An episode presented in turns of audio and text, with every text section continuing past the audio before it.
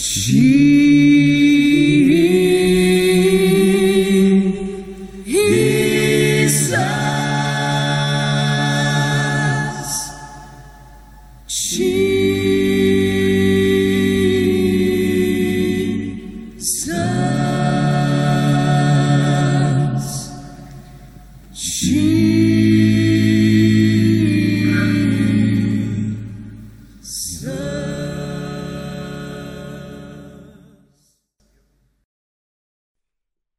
Välkommen till en spännande resa med Jesuspodden.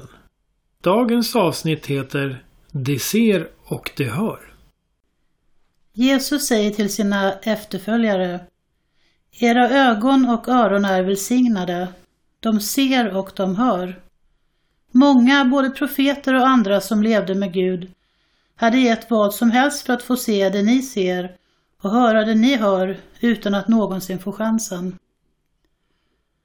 Ta liknelsen om bonden och sådden till exempel. När någon hör nyheten om riket men inte tar det till sig, om det blir kvar på ytan utan att sjunka in, då kommer den onde och plockar bort det helt och hållet. Så är det med utsädet som hamnar på vägen.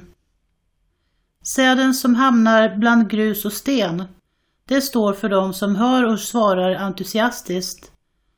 Men det finns inte någon jordmån för det där det kan slå rot i längden. Så när känslorna svalnar och de stöter på svårigheter så ger de upp.